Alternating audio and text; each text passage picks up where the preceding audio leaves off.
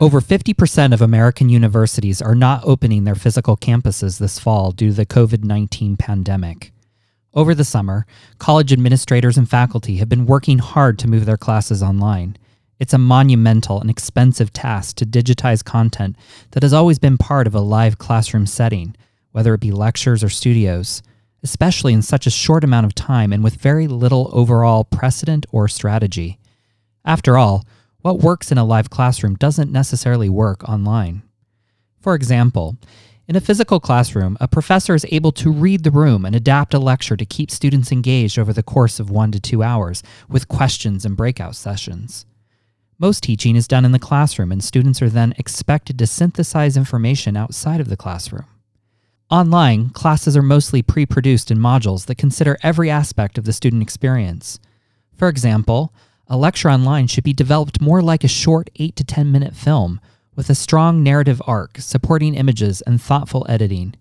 These lectures are then punctuated by self paced quizzes, assignments, or readings, each building on one another.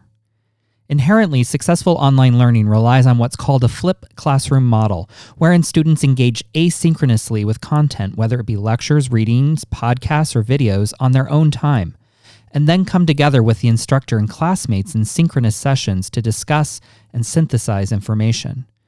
So, universities that are simply cutting and pasting the physical experience to online are really just teaching remotely. And while this still takes time and money, it's completely understandable why students and their parents are not willing to pay the same tuition for this experience as opposed to the full physical experience. It's second rate at best and puts the onus of the experience on the instructor, many of whom have no experience teaching online. For universities that are developing and offering true immersive online courses, the equation is much different and will take time, expertise, and financial investment. In fact, these types of courses will potentially provide more consistent, high quality learning to students, allowing instructors to focus less on delivering content and more on mentoring and engaging one on one with students.